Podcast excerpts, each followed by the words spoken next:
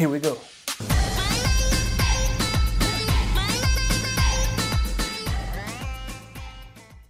Hello everyone, and welcome back to A Game of Two Halves podcast with me, Adam. And me, Glenn. We would just like to start this episode by thanking each and every one of you for your incredible support for our first ever episode.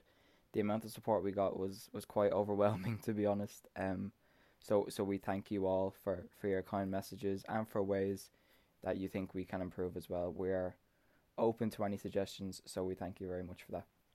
And if you do have any suggestions, you can come to our Instagram page, A Game of Two Halves Podcasts on Instagram, where you can ask us questions or agree with any opinions or disagree with any opinions.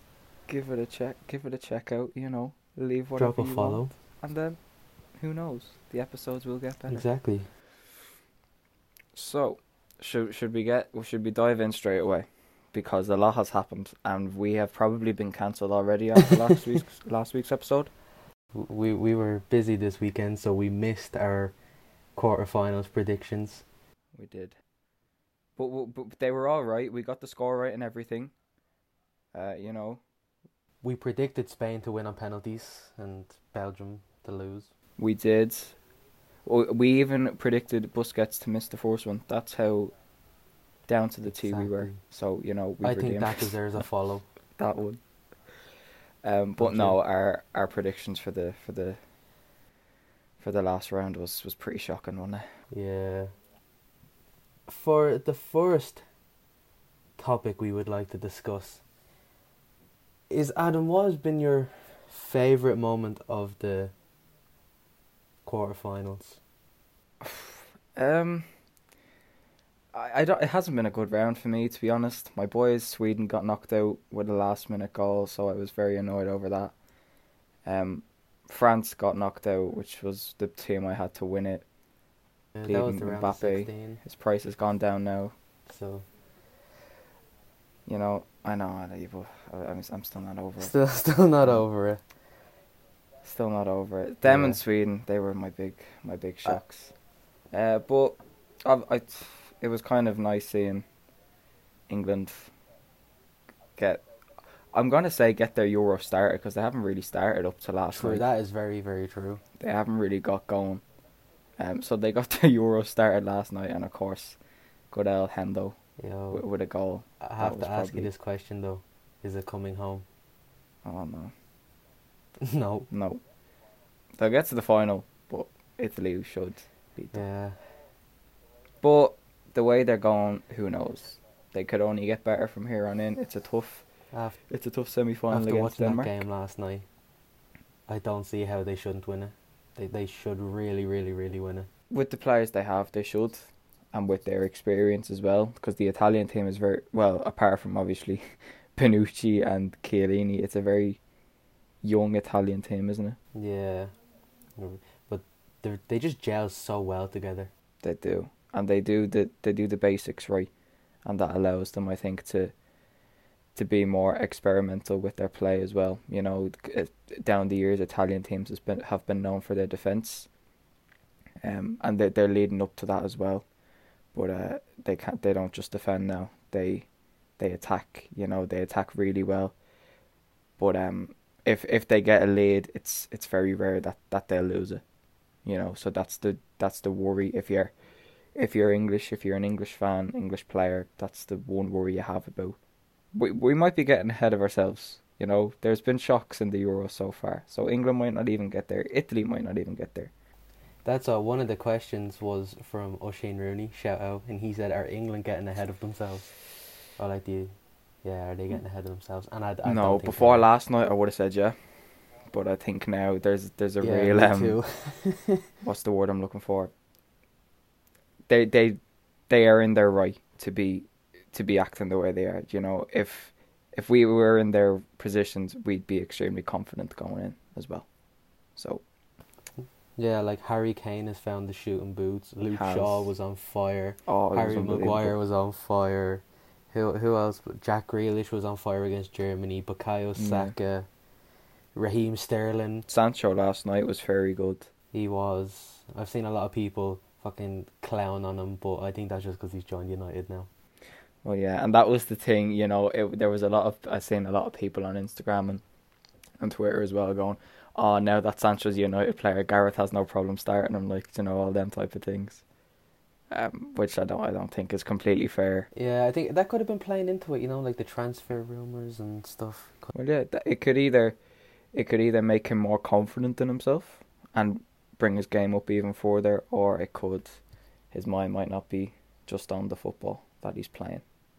Yeah. So, but it looks like it's had a positive effect. He looked very good last night. Obviously, didn't really contribute to the goals or, you know, anything like that. Didn't get an assist, but got England out of a lot of tough situations. I think there's one time he's bringing it out from his own half and he goes past like three of them or something. Yeah. And he gets fouled and stays on his feet and keeps going. See, that's what I like about him. He's good at dribbling and he's like touch and go. As soon as he gets the ball, he lays it off and he's already making a run. Yeah. And I think it just adds that intensity to a team. It is, and it's good when you maybe say England they're not as comfortable as what they were last night. You know, you need that to kind of relieve a bit of pressure off.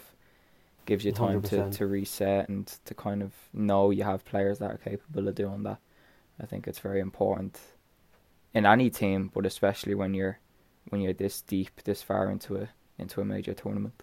Yeah, I really am worried about England winning it. Like, the team they have, it's too good. Look at the bench. Like, look at the bench last night. You've still Jack Grealish, who has been one of England's best player. Yeah, exactly. And Trent is injured as well. No. James Ward-Prowse isn't in the team. No, arguably one of the best dead ball specialists in England. Well, yeah, for set pieces, yeah. Like, it's looking very promising for English football. We're never going to hear the fucking end of it's coming home. We won't. Especially with the World Cup next year. Oh, God, yeah. Do you know, I won't mind. I'm kind of fed up caring about it at this point. If they win it, they win it, and fair play, they deserve it.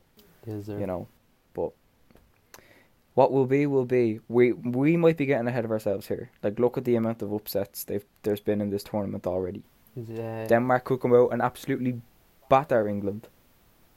You know, so we never know. Spain could go out and batter Italy. I know, and Switzerland almost beat Spain. They did. They beat France. The penalties were horrendous. Oh, they were. They were horrendous penalties. Poor Sommer in goal. He deserves so much better. What a goalkeeper. Poor Sommer in goal. Yeah. Does all the hard work. All his players need to do it. No, I know not all they need to do. It's still a very hard thing to do. But even the Spain goalkeeper got man of the match, and he was like, "I would have given it to Sommer." Yeah. So you know how good he is. He was very good, and you know I felt really bad for him when Switzerland got knocked out. But you can't bottle it at that point in a penalty shootout. You can't. No. You can't crack like Switzerland did. I know it was inevitable they were gonna lose. Like, you can't win two penalty shootouts in a row. No. What was it like? They missed three or something in a row, didn't they? Yeah, it was. I think it was like 4-2 or something, and they missed three. And especially Spain missing the first one, you'd think that'd give them more confidence. Yeah. Clearly not. Clearly not. I was rooting for Switzerland because, you know, underdogs and all. And then I was like, I actually want Spain to win, because then the Italy-Spain would be a good game. It would be a very good game, yeah. The Italy-Belgium, that was very good. Italy dominated the whole first half, and then Belgium in the second half were all over them. They could have scored a couple. I do have to say, though, I should have said this at the start, Wimbledon has been on this week. And I haven't paid as much attention to the football, because Wimbledon is, like, amazing. So I could have a few shockers today. Just putting that out there. I don't want to mention the Czech Republic-Denmark game, because I didn't watch it myself. Yeah, you see. You were watching Wimbledon, it's okay. Yeah, clearly. Alright, so before we get into our semi-final predictions, let's talk about, well, my team of the tournament. Yeah. So far, and I just want to get your opinion on some of these players. Okay. And if you disagree and want to put a different player in, You can.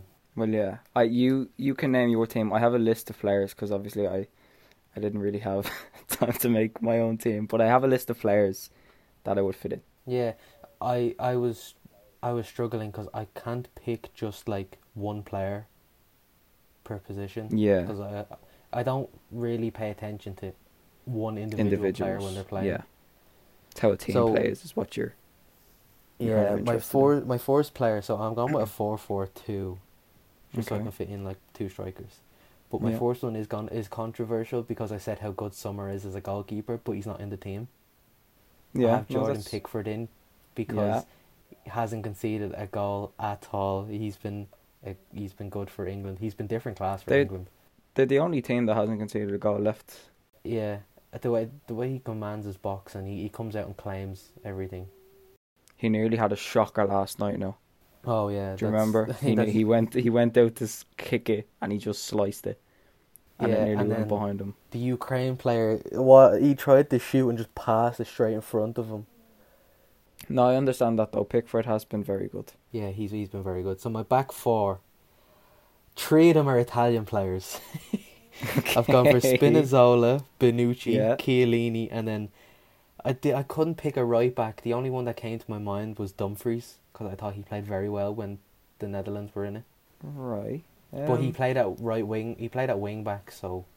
Yeah. I just couldn't think of any other like right back. So well, I suppose Dumfries in.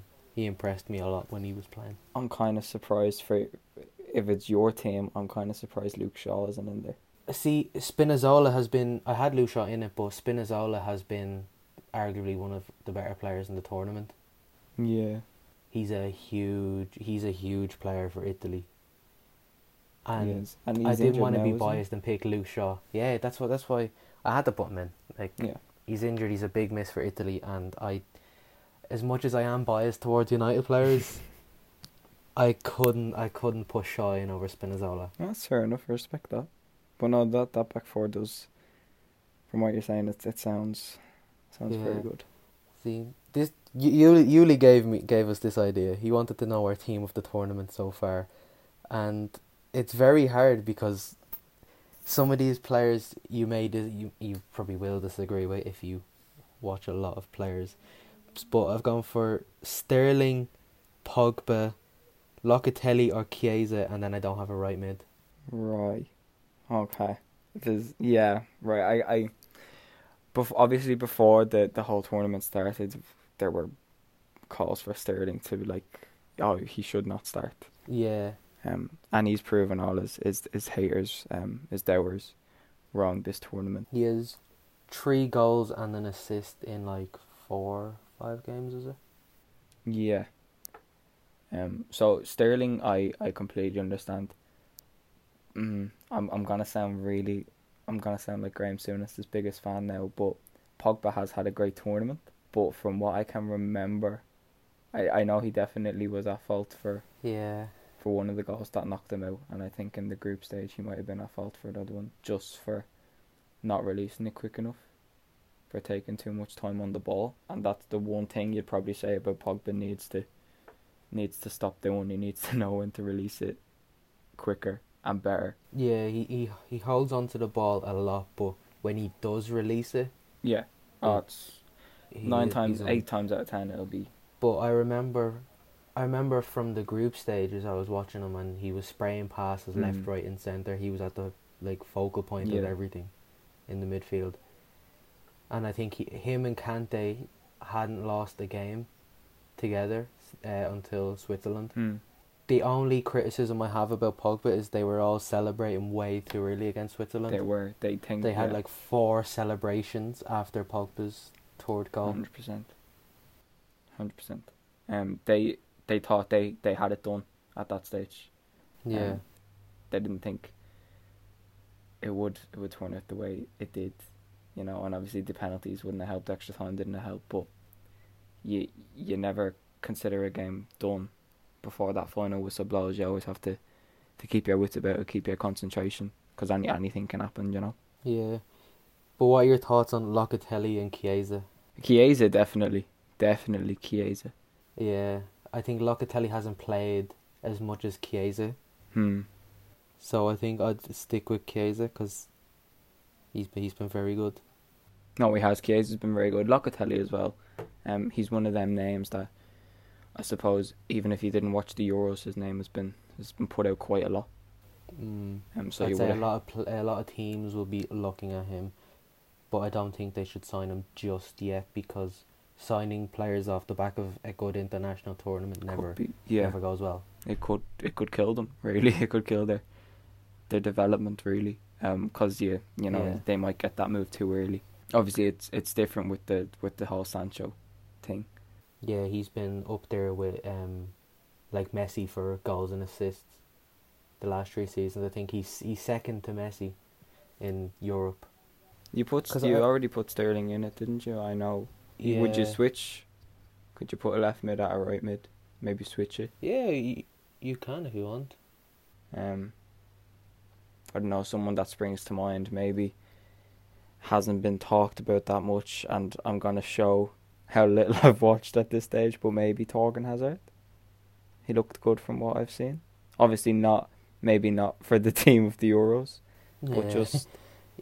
an honourable mention. You know, we can let the listeners decide. If anyone has any suggestions, let us know.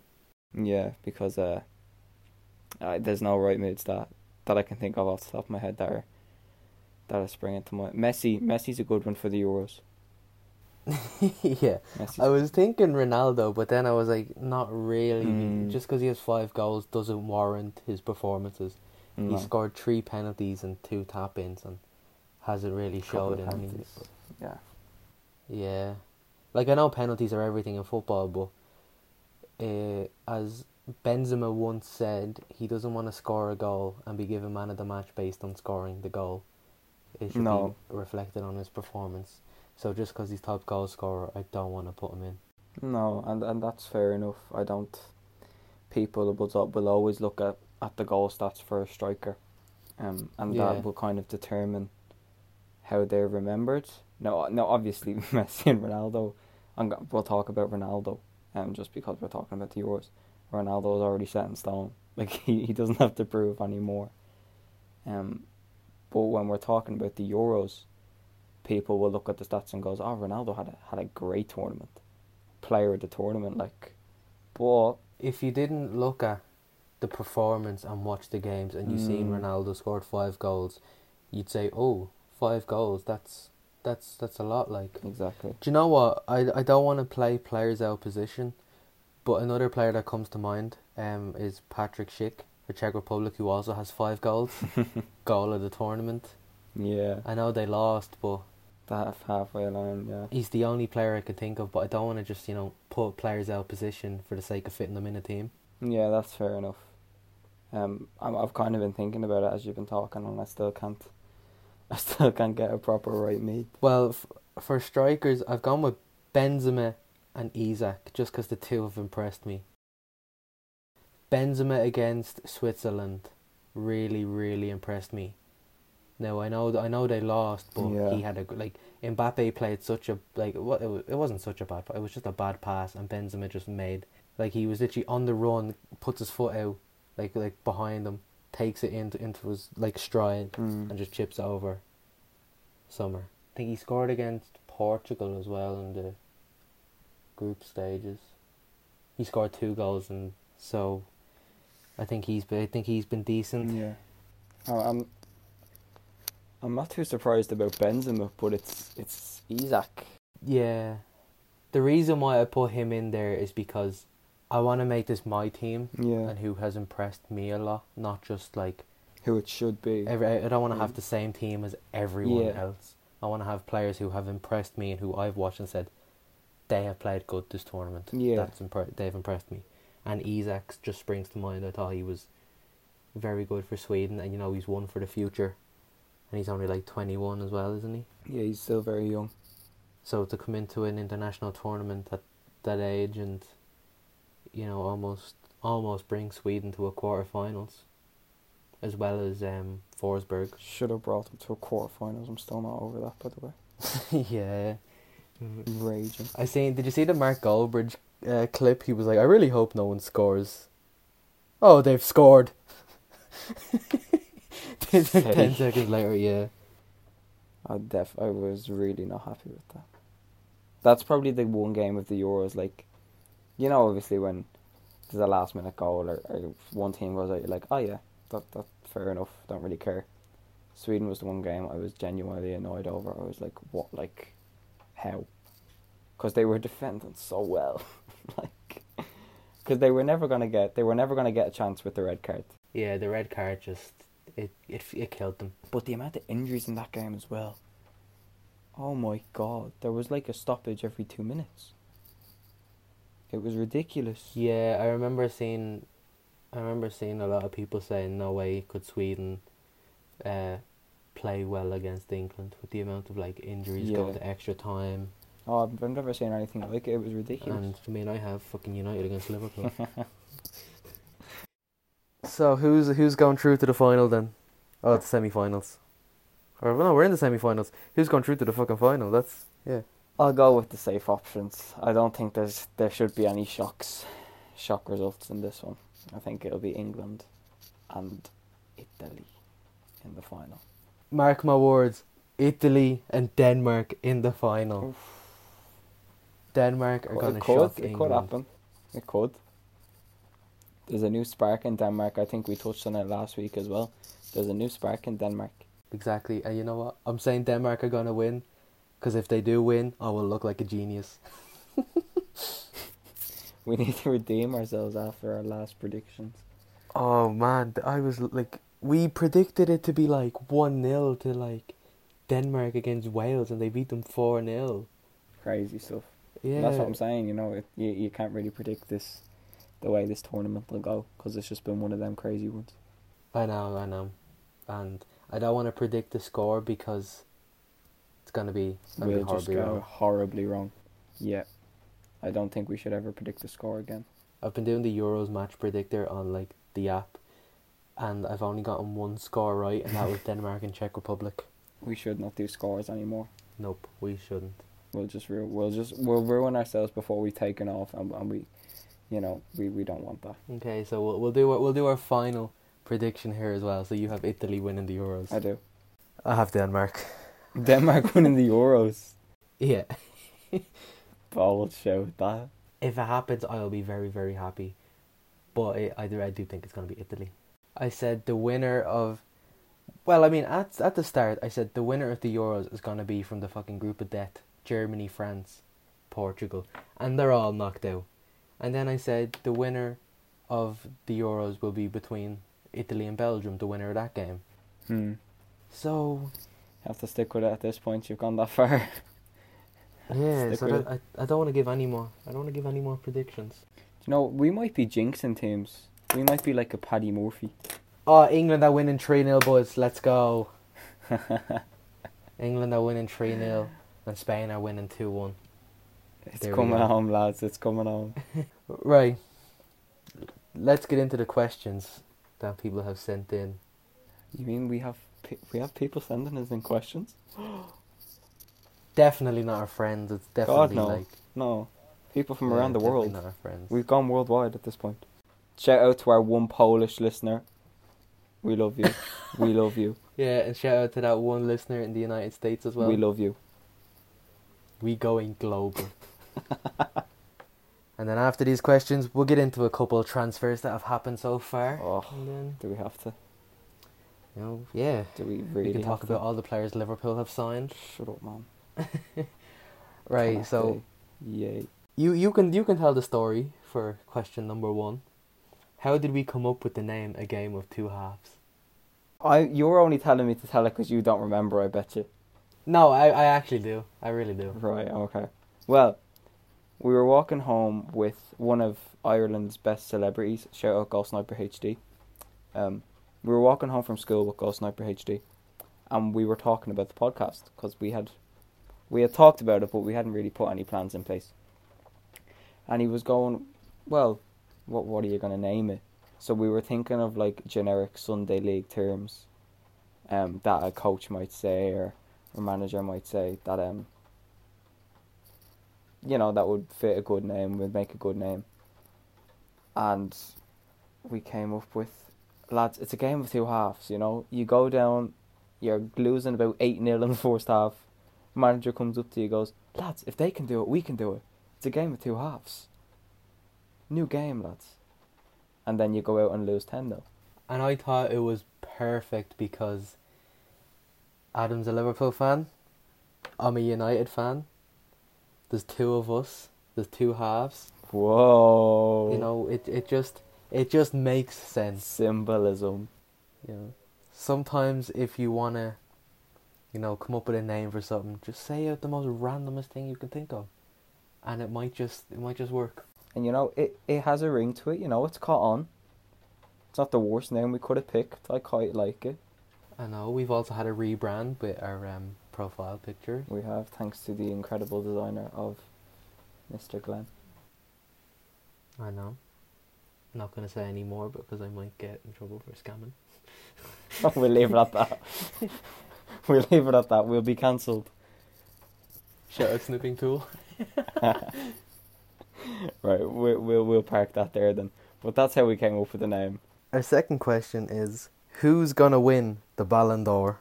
Oh my God. There's only one person that can be. Messi. Exactly. There's no one else that really is There's no one else who's had it. Bring it to mind, Messi. Yeah, I think Messi and then Lewandowski. Because he beat the Bundesliga goal scoring record, so if he had a better Euros, I would have said yeah. Yeah. But, I read something in the Copa America that Messi, like, Argentina have scored 10 goals or something, and Messi has been involved in each goal. He's either scored it or had an assist. Like, my God. I know, and I think he has, like... Try that, Ronaldo. I think he's over, like, average one point. He's, like, 1 point something. Goals and assists per game or something for Barcelona. Yeah. And considering how bad their team, well, like, they have good players, but how bad they've been performing, like, for their standards, he's been carrying it. So we're both agreeing Messi winning the Ballon d'Or. Yeah. And if you think it's N'Golo Kante, stop. Not after the Euros, lad. Not after the Euros. Didn't see him. Yeah, they're about five good games. Touches. Euro standing. Never mind games. He had 5 touches. Yeah. Genuinely, Adam. I can't think of one time he had the ball. Go on. Can you name me 3 players that will improve Liverpool's team? Oh, Jesus. I can name you about 50. Yeah. But if you had to pick 3. Right. Well, I'll do the positions first and then we can kind of have a little chat about... Yeah. Who in that position? Yeah, and then I'll go. We need a forward. We need a forward, left mid striker, right mid, anyone really, a goal scoring striker ideally. Because as much as I love Roberto Firmino with all my heart, he can be great for 2 weeks and then go missing for 2 months. Do you know what it is? I think it's because he drops deep to allow Mane and Salah to run in. Well, yeah. Look, Liverpool can't play the way they want to without him in this team. So on one hand, you want to keep him in. But on the other hand, that's Liverpool's main plan. And against, you've seen it especially against teams, the lower table teams, you know, your mid-table teams. Liverpool really struggle against them type of teams because I suppose... they don't really play into Liverpool's hands. When Liverpool are playing a City or United, they're quite similar, especially against City. City are an attacking team. Liverpool are quite an attacking team. So their game plans kind of complement each other. But when Liverpool are playing a team that's willing to take a point, you know, they'll drop back, they'll hold on to what they have. And all it takes is for one little chance. They get a goal and they hold on to that. And so who's going to be this player? Do you know what? I wouldn't mind Isak off Sweden, to be honest. Get a Swedish lad in the team. Kylian Mbappe. Kylian Mbappe. If he didn't sign for Barcelona, I would have said Memphis Depay for years. Would he have gone to us though? No. With Genie going as well. I know Virg is still there, but especially after playing for United, would he have gone to Liverpool? I don't think he likes United. Well, I mean, look at bleeding Rafa Benitez. Jesus Christ. Mm-hmm. So that's my argument. We can get into that in a minute. After these questions. These questions, they're just like, they're not like last week's questions, you know, that kind of like lead into each other. You kind of have a similar theme around it. Just they're random, kind of just general questions. That's kind of what I like. So goal scoring striker. Isak, just because he's Swedish and I want a Swedish player with Liverpool. That's right.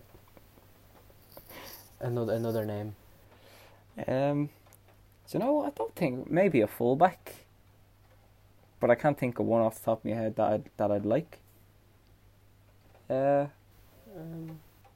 Maybe a replacement for Genie. I think he's doing to replace him. Yeah, Genie was maybe, you know, for Netherlands, he scores a lot of goals, but with Liverpool, he had a very different role. The thing I loved about Genie Wijnaldum when he was with Liverpool was that you could always rely on him to retain possession, to keep hold of the ball. And I think that's very, very important because we mentioned it a bit earlier as well. When you're in a game and pressure's coming on you and you're starting to feel it, maybe you're 1-0 up or you're 2-1 up. Yeah. Or even if you're drawn and you can't lose, the pressure starts to get to you and you start to make cheap mistakes. Yeah, but especially when you've lost like the 6 home games, you know, they were all like 1-0. Oh, that's what, yeah. The pressure really started to come on us then. But the thing I love about Genie is he is so good at keeping the ball at his feet. And that's probably something so stupid to say. Like, you think a footballer, oh yeah, sure, he can do that, no problem. Roy Keane's listening, that's his job. Yeah. But like, when you look at the amount of players Genie might have around him, Genie might have 3-4 players around him. And he still manages to keep hold of that ball, get out of that zone, and then create something with it. That is what I loved about Genie Wijnaldum. Do you know who I think you should sign? Renato Sanchez? Please? No, I don't think you should. I don't think he can live up to the pressure. I think you... Maybe like a Locatelli or Chiesa, as well as like a Jules Koundé. I mean, I'll take a Bellingham if he wants to go. Yeah, I know you've already signed Kanate, but I think he's very injury prone. So I think he's do need another centre back.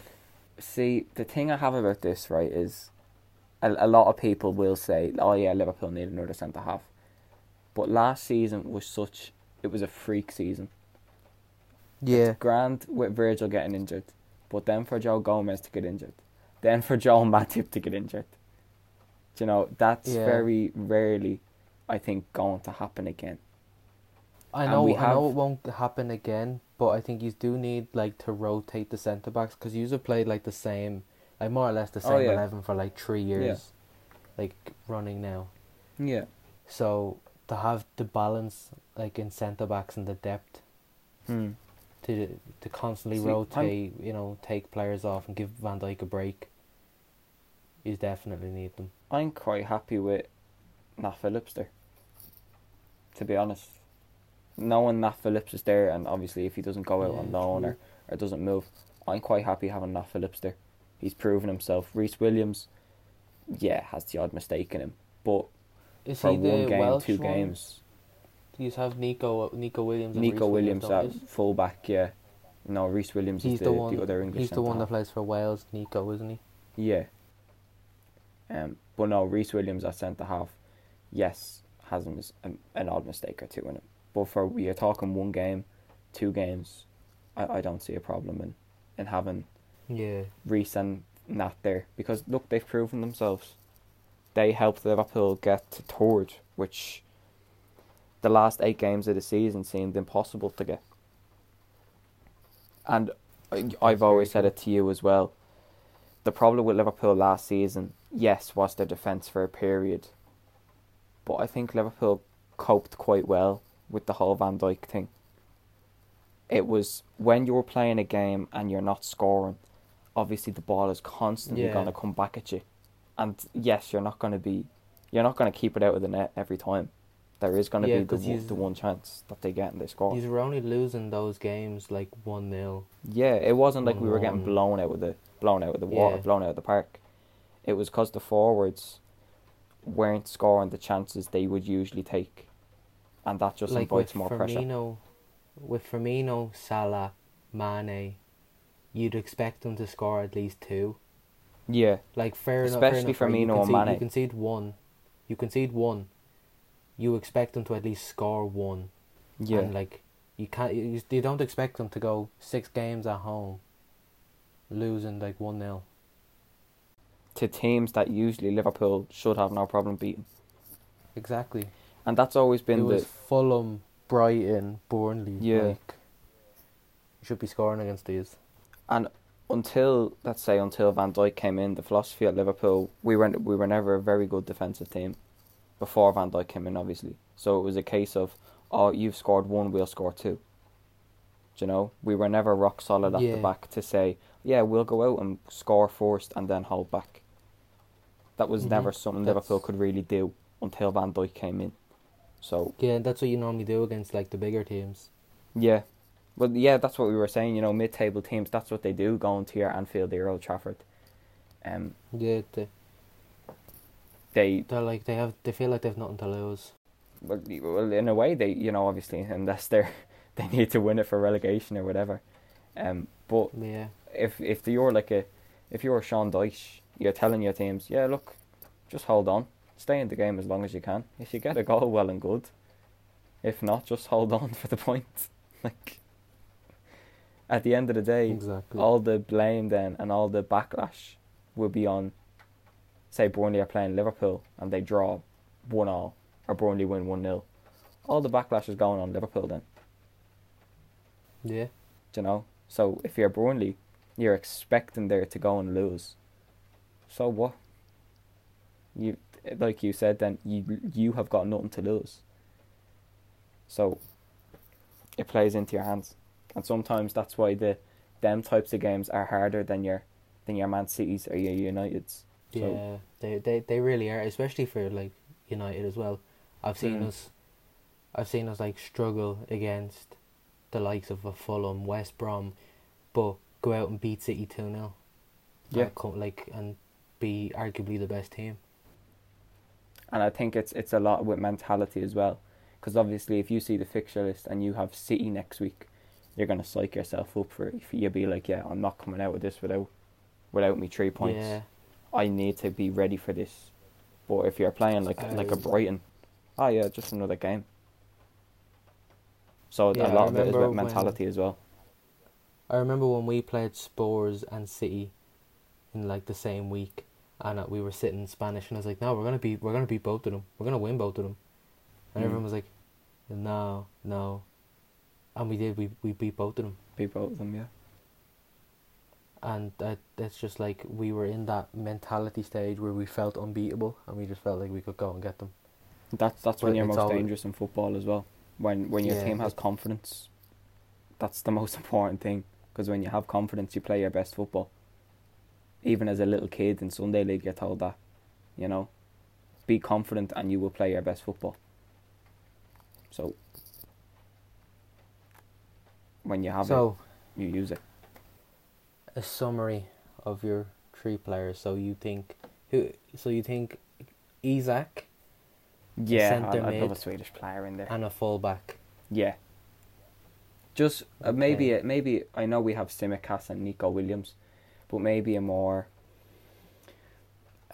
not matured but more experienced fullback.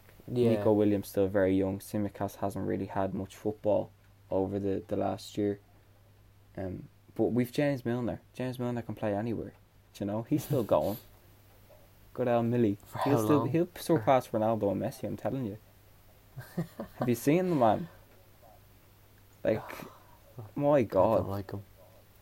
Did you just say you don't like James Milner? Bro, he's played for Leeds, Man City, Oh yeah, Liverpool. That's fair enough. Actually, yeah, that's fair enough. I'm hardly going to say, oh yeah, James Milner's class. Do you remember when Liverpool lifted the Premier League and he said something about United though, and the cameras picked it up. I don't know. I didn't watch. That was because he goes, I've played for Leeds, I've played for Liverpool, can't stand them. I said something, I don't know, but the cameras picked it up and they weren't supposed to. So of course it made the rounds. And Milner's like, whoops. Fucking prick. Oi, you leave Millie out with this. What a player. No. Bro, so for my three players, see, Jayden this was a question. No, this was a question that I forgot to ask last episode. Jadon Sancho and Varane were both on it. Of course they were. But it's just that self-explanatory. Like, we need. I understand it. Of course, Varane obviously he is half Sancho, providing the medical goal as well, which it will. Because we've signed Sancho, I tried to come up with another player. Right. I know he hasn't signed the contract and all, but like we've agreed a deal in principle. Well, yeah. Look, supposing the medical goes well, he wouldn't be at Euros if he didn't have a good medical. So yeah, so it's a done deal as far as I'm concerned. I've gone for Camavinga or Locatelli. I haven't seen Camavinga play, but if I'm going off by what everyone says and how cheap he is, I don't see why we shouldn't. You know, I think he's like in the region of 17 million. 17 to like 30 million. And Locatelli as well is like 25, 30 million. So I don't see why we shouldn't be at least trying to get one of these players instead of spending 80 million on a Declan Rice. Yeah. Because Declan Rice isn't worth 80 million. Not yet, anyway, I don't think. Maybe. I know, like, the English tax gets added on to it. Yeah, English players are very overpriced. Yeah. Very overpriced. Like, look at Ben White. 50 million. Arsenal will have to pay. And you're getting Sancho for bleeding 80? Yeah, see, poor Arsenal. I understand Brighton, right? He's not worth 50 million as a player, but he's worth 50 million to Brighton. Yeah, that's just because of their squad depth. He's probably, you know, one of the best players in the squad. I can see why West Ham think Declan Rice is worth 80 million to them. Yeah. But if he wants to go and leave, West Ham shouldn't be, you know, demanding 80 million if a player wants to leave. Whereas if Ben White, I don't think he wants to leave, and I don't think he has any intentions of leaving. Sorry, Arsenal fans. Yeah, he might. Now we could post his podcast, and he says I want to leave, but I haven't heard much on him. So I don't think he hears this podcast. Is like they're lying. He's wrong. He's like, I'm gonna prove them wrong now. Arsenal are my boyhood club. Yeah, and then I've seen a lot of people saying, "Why are we looking to sign Trippier?" But I think that's a good signing. Really? I think not for the price that Atletico are demanding, 40 million. I think it'd be good to have a backup right back. Well, yeah, backup right back, but Wan-Bissaka. I don't know. Yeah, I think with Cavani, I think maybe Ollie's thinking, someone who can cross the ball, someone who's good at set pieces. Like, you have Bruno. Yeah, but you want more. You want more players like from. Bruno wouldn't be like taking free kicks from very far out. Pogba. Luke Shaw takes those on the left. You can have Trippier whipping them in on the right. Pogba takes free kicks if he's going for goal. Bruno takes free kicks if he's going for goal. Rashford takes them going for goal. I've just never been a fan of Trippier, and I think there's better options out there for arguably maybe cheaper. Maybe get a younger right back and work him up. Do a career mode on him. I can understand, like, why we want Trippier. He's like, he's experienced, he's 30. Good at set pieces. You know, if we, yeah, he's good at set pieces, he's 30, he's experienced. Like, he's not going to be a forced starter. He's not going to be coming in playing week in, week out. No. Whereas if we sign a player for 40 million, like, that's younger than him, that's, you know, coming into their prime, they're going to be one of playing week in, week out. And that's not going to happen with Wan-Bissaka. Whereas I think Trippier, he wants to move back to England. Apparently he's been a United fan. But would he risk, because he's coming to the final part of his career, would he settle for that? Being on the bench, you know? Yeah, that's what I was thinking of. Like, there's pros and cons to it, and I can't think of a right back. We definitely need a right back, but I can't think of someone. Dalot coming back from AC Milan could solve that. But I don't know. You know, I struggled to put a right back in my Euros team. I'm struggling to pick a right back. I think of a yeah, good no, right back. Trippier, obviously, he's not the worst solution in the world, but I think there's younger options and cheaper options. That would benefit you more. If he was for in the region of like 15, 16, 17 million, I'd say go for it. Oh, yeah. But I'd let go at the man at 40 million. 40 million for someone who's 30. Yeah, it's not. Like I said, there's a lot better out there, you know, it could do. 100%. But I just think it's an easy solution of a player that wants to come to you. So we don't have to spend so long trying to sign a player. Like, it's going to take us so long to try get sort out Varane if we are like serious about signing him. It's going to take so long. I think if you just get Varane though, that might be the thing that takes us to the next level. Sancho, yeah, great, but having Varane there as well. And the CDM, I'm scared. I start to get a bit worried then. We're actually acting like a proper club now. Like, we have a structure going on. Well, yeah, I'm glad yous are like it's exciting. I'm glad yous are getting players. No, it's not exciting, bro. Sweet. All I've had was Jadon Sancho every day for the last 18 months. Yeah, or something. But yeah, now you have him though. It's like, oh, Sancho news. Sancho's close. Sancho wants to join United. No fucking shit. I knew that 18 months ago. Like. Where Fabrizio Romano is like earning a living on saying Sancho wants to join Man United. Ooh, no shit. Yeah, but man. At least your club has money. Come on, man. Liverpool, what are you doing to me? What are you doing? Yeah. Fair play, United. Fair play, even Arsenal. Look at Arsenal. 50 million on Ben White. Fair play to them. Lovely, that's a great deal. Well done, Arsenal. No, this is not me being sarcastic. No, I'm being sarcastic. They're actually going out to buy players. Well done, Arsenal. Yeah, I'm being sarcastic. Go buy Ben White for 50 million. That's a great deal. That's a steal. Kane has asked us, shout out Kane. I thought you meant Harry Kane. I'm like, what? No. I'm like, no, Ghost Sniper HD, shout out. Ghost Sniper HD. He has asked us, what is our favourite League of Ireland team? Of course he has. Oh dear. Oh dear. I mean, I've always been Pats, but that's just because of family. Yes. I've always. That's the right answer. It's kind of like a thing. I've been told. Oh yeah, Pats. That's what I've been told. Yes, and I'm gonna keep telling you Pats. We're going to like, Pats games. We're getting into League of Ireland. We'll have a League of Ireland section on this podcast dedicated to Pats. You don't know this actually, Glendo, but I did, and I don't think Kane knows it either.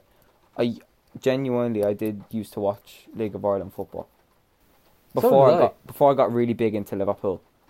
And it's not that long ago, but I did watch a lot of Pats games.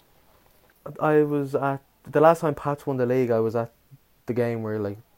They lifted the trophy. I've been to the last two times Pats were in the FAI Cup final in the Aviva. I was going to games week in, week out. All the home, I didn't go to away games. I was going to all the home games, and I was like, I knew a lot of the players, and I fucking loved it. Like, but as I got older and I like stopped going, I lost that interest. Whereas this season, I've kind of tried to get back into it. See, this season specifically is quite. It's hard to get into something when it's stop-start, you know.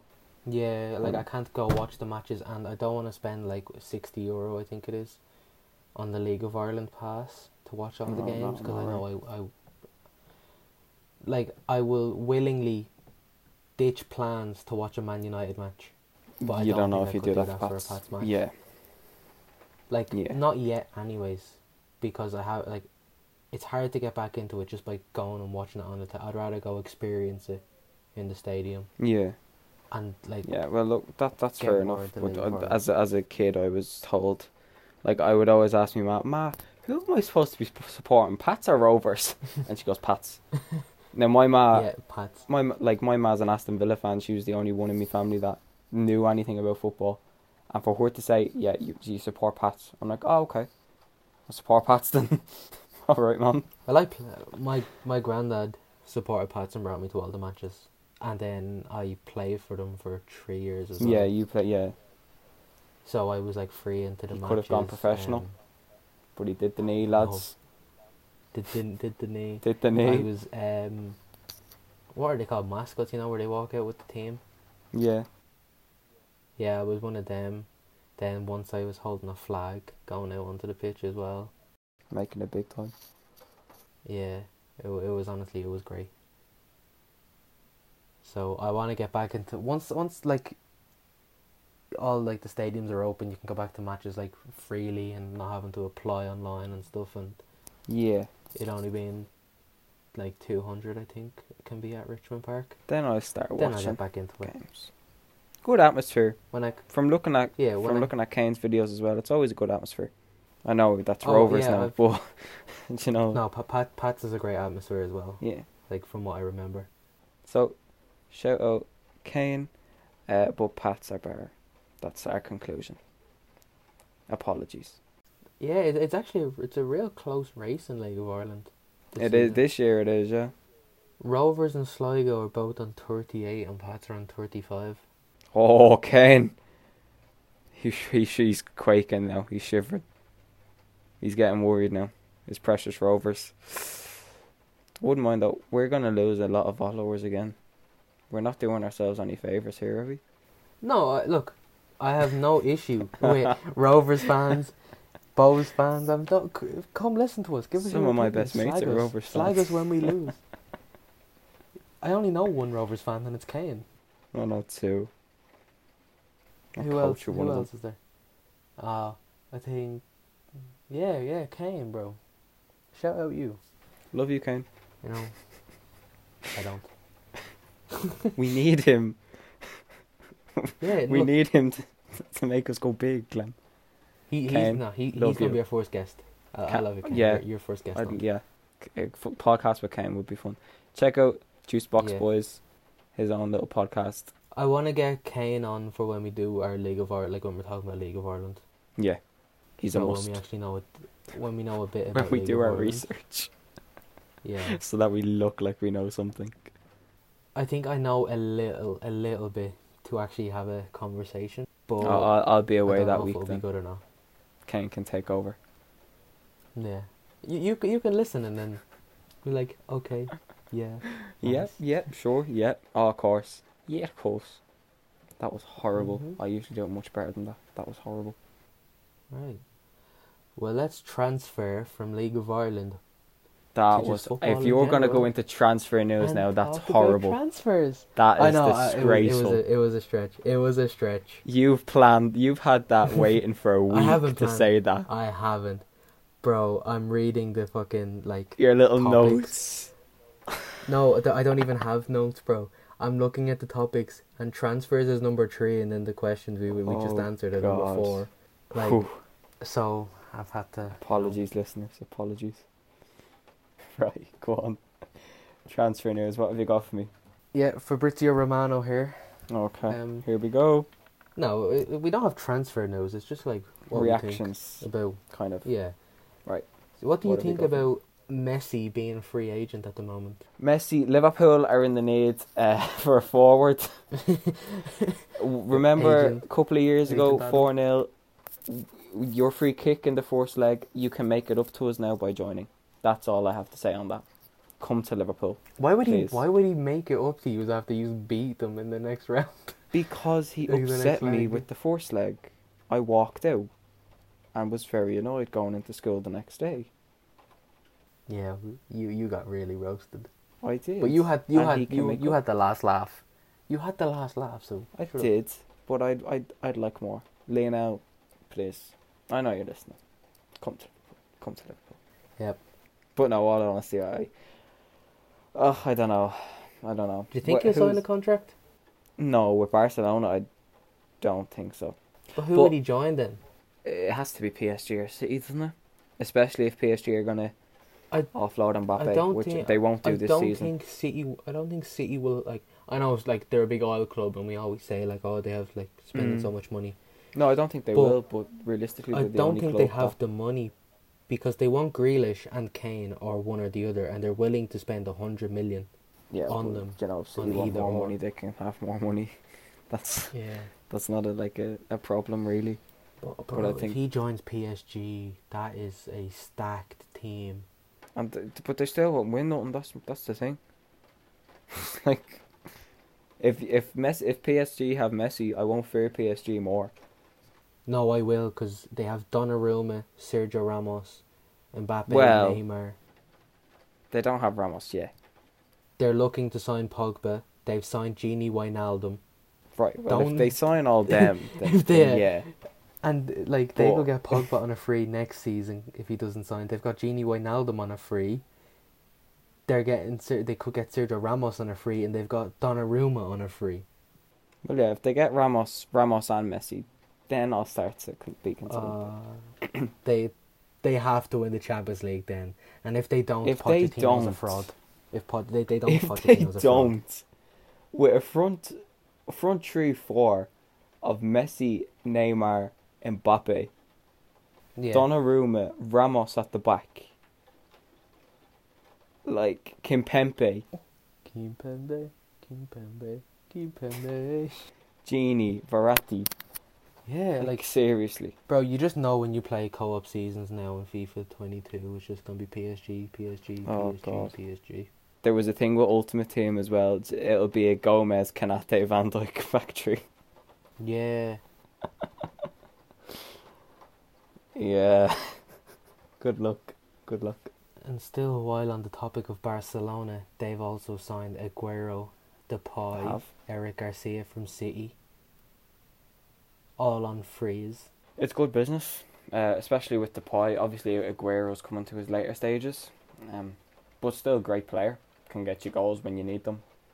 I think Depay, though, has the potential to be extremely good for Barca. Yeah, I don't know if he will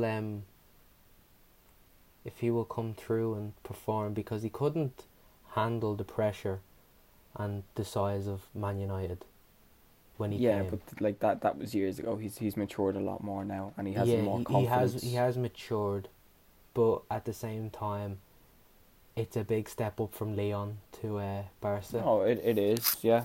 But I think it helps him that it's a Barca team in transition, and it's not the Barca of years ago. So I think some of that pressure is scrapped. But still, it's big pressure. You're playing for one of, if not the biggest team in the world. It's a club name everyone around the world knows. Do you think with Aguero going there, do you think Messi will sign the contract? Because it could be because Messi and Aguero, I know they get along very well. So yeah, it could be a deciding factor. Aguero's son, I think, Messi's his godfather. Yeah. So yeah, it could be a big deciding factor, but I think Messi is at the point now in his career. He knows he hasn't got that many years left playing at his top level. If he's thinking of going, I think it has to be now.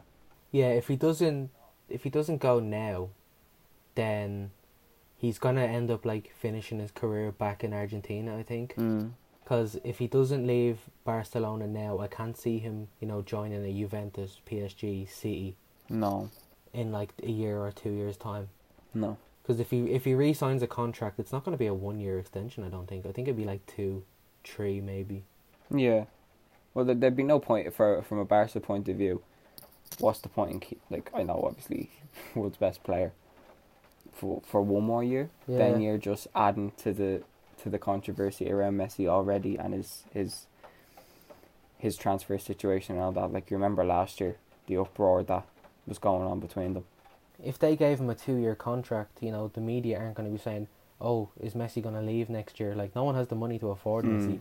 Whereas if it's a year, like in 6 months' time, he can sign a pre-contract agreement then with someone else. So a year just doesn't make sense. It doesn't. I don't get the point in signing someone for a year. Like. Yeah, like, see, United done it for Cavani. But Cavani's not like on a Messi level. Like, if you want to sign Messi, you do it proper. A couple more, like, you do it like so you keep Messi. Whereas United are like holding on to Cavani for a year, and that's it. Like, did he not get an extension? He's staying for another year now, isn't he? He's staying for. I think that'll be his last year. We've signed him for a year just so we can focus on fixing areas on the pitch that matter more to us, rather than getting rid of Cavani and having to sign a striker. You know what you have there. If you buy someone new in, could go bad, could go good, but you know what Cavani, what exactly again? There's no transition phase with the new player. Cavani's already transitioned to the Premier League, so you lose that, which is a good thing. I'm so glad Uruguay lost in the Copa America last night because it comes home. He's not injured. He can rest and get ready for the next season. And also, Spurs finally found a manager after long time chasing. It is about time, because oh my god, they went through so many different managers. And I can only imagine the poor Spurs fans. Yeah, they spent longer looking for a manager than they have looking to sign players. Like, imagine if Harry Kane leaves now. I was just about to say, imagine they get their new manager, oh, everything's looking good, Harry Kane sends in his transfer request. Yeah. World War III, I'm telling you. And they've spent, like, the first month of the transfer window looking for a manager. Whereas, when does it close? Does it close before the season starts, or did they change it so it goes into, like, with the rest of Europe again? Oh, I couldn't tell you. I'm not sure. I haven't. Well, they've only like a month or 2 months left then to sign players. Actually, I'm only after thinking of something, and it's switching topics straight away, but I heard it at football today. Did you hear about the new rule they're bringing in 2 years' time about throw-ins? No. Oh, Glenn. We were talking about it at coach, and I was told it today. No. In 2 years' time, if you get a throw-in and it's in your own half, you won't be allowed to throw it in. You'll have to kick it in. So it's basically you're getting a free kick with a throw in. So what? The ball goes out in your half. Instead of throwing it in, you kick it in. But if the ball goes out in the opponent's half, you throw it in. It is ridiculous. That's shit. I just as I remembered it. Do you know? I thought you were gonna say something on the lines of like the closest player to the ball has to throw it in. No. I would have said, you know what, fair enough, that stops time wasting. But it's ridiculous. And they're bringing it, I thought it was just, because the way the lads were saying it, I thought it was just being brought into the DDSL, which is like the schoolboys league in Ireland. But, well, in Dublin, sorry, not in all of Ireland, in Dublin. But, no, it's like it's being brought out across Europe. I think one of them said they're trying it out in the World Cup. Coming like next year. Oh no! Like what they did with VAR, experimenting it. No. It'll be used in the World Cup. So, exclusive guys, you heard it here first. A game with two halves exclusive. Exactly.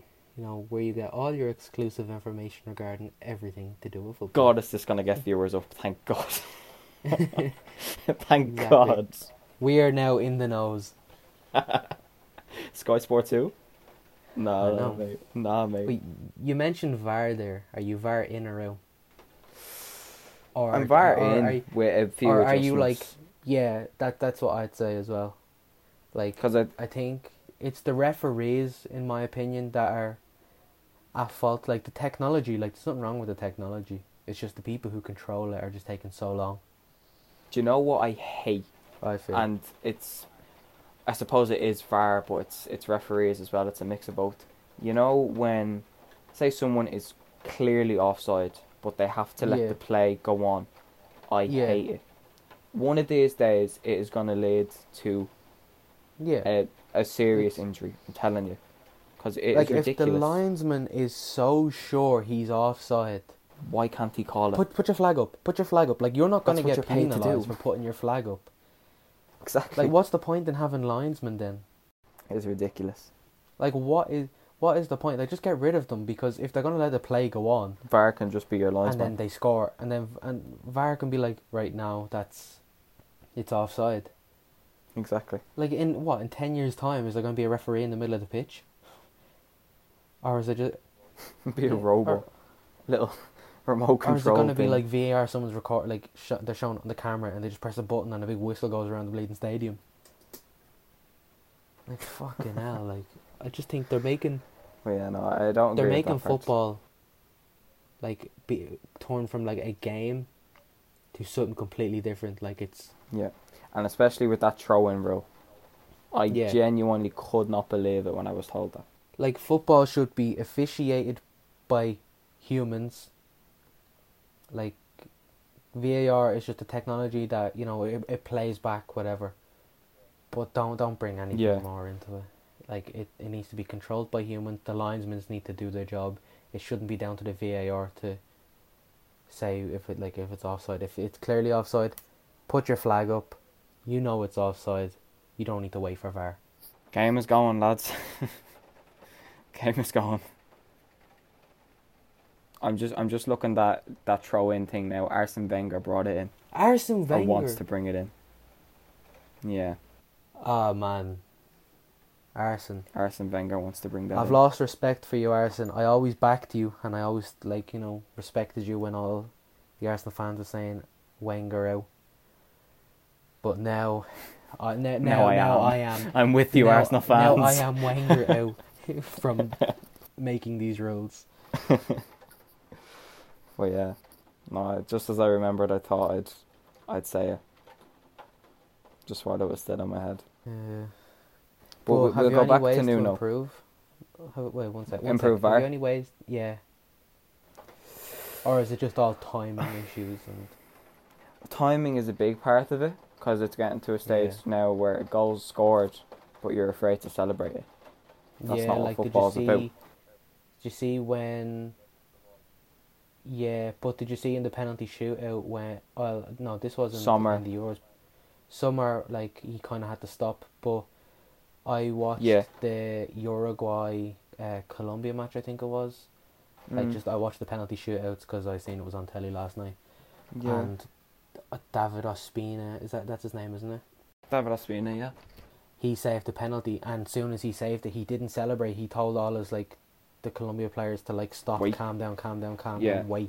And I just think that is so boring, because say you get that like adrenaline rush, like the goosebumps. You've saved the penalty. You're into the semi-finals. But then you have to say stop, wait. And then when you get told okay, it's grand, you've lost all that energy, you've lost that adrenaline to go and celebrate. You're literally just doing it now for the sake of celebrating. Yeah, it does. So yeah, that needs to be improved. And then I think just rules in general, like the rules need to be set in stone. You can do this. They need to be set in stone before the season, so there's not constant rule changes throughout the season. Like we've had so many last season, like regarding handball. Like what is deemed a handball? Whereas there was loads where it was like his hands away from his body. Oh, but he was close, but his hand was still like out from his body, like a 90-degree angle from his body. So, you want to go back to Nuno now? You got off topic again. We will go back to Nuno. Sorry, exclusive over. Yeah, we'll go back to Nuno. I think it's a good appointment. You know, me too. I think he's done so well with Wolves. I think it's only right that he takes a step up.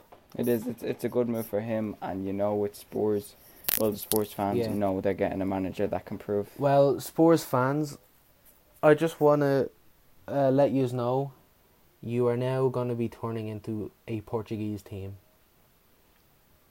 Nuno only signs Portuguese players, so you can forget about any player that's not Portuguese. Yeah. I'm sorry. Oh, they'll get Ronaldo. Nuno Ronaldo will go to Spurs. Renato Sanches. Spurs fans, you're saved. Ronaldo and Harry Kane. Nuno Mensch. I think that's everything we have to talk about today. I think it is. It was just a catch-up, really, with the Euros and the transfers and obviously with our breaking news exclusive. Make sure we snippet this when we're promoting this episode. We snippet this part. Yep.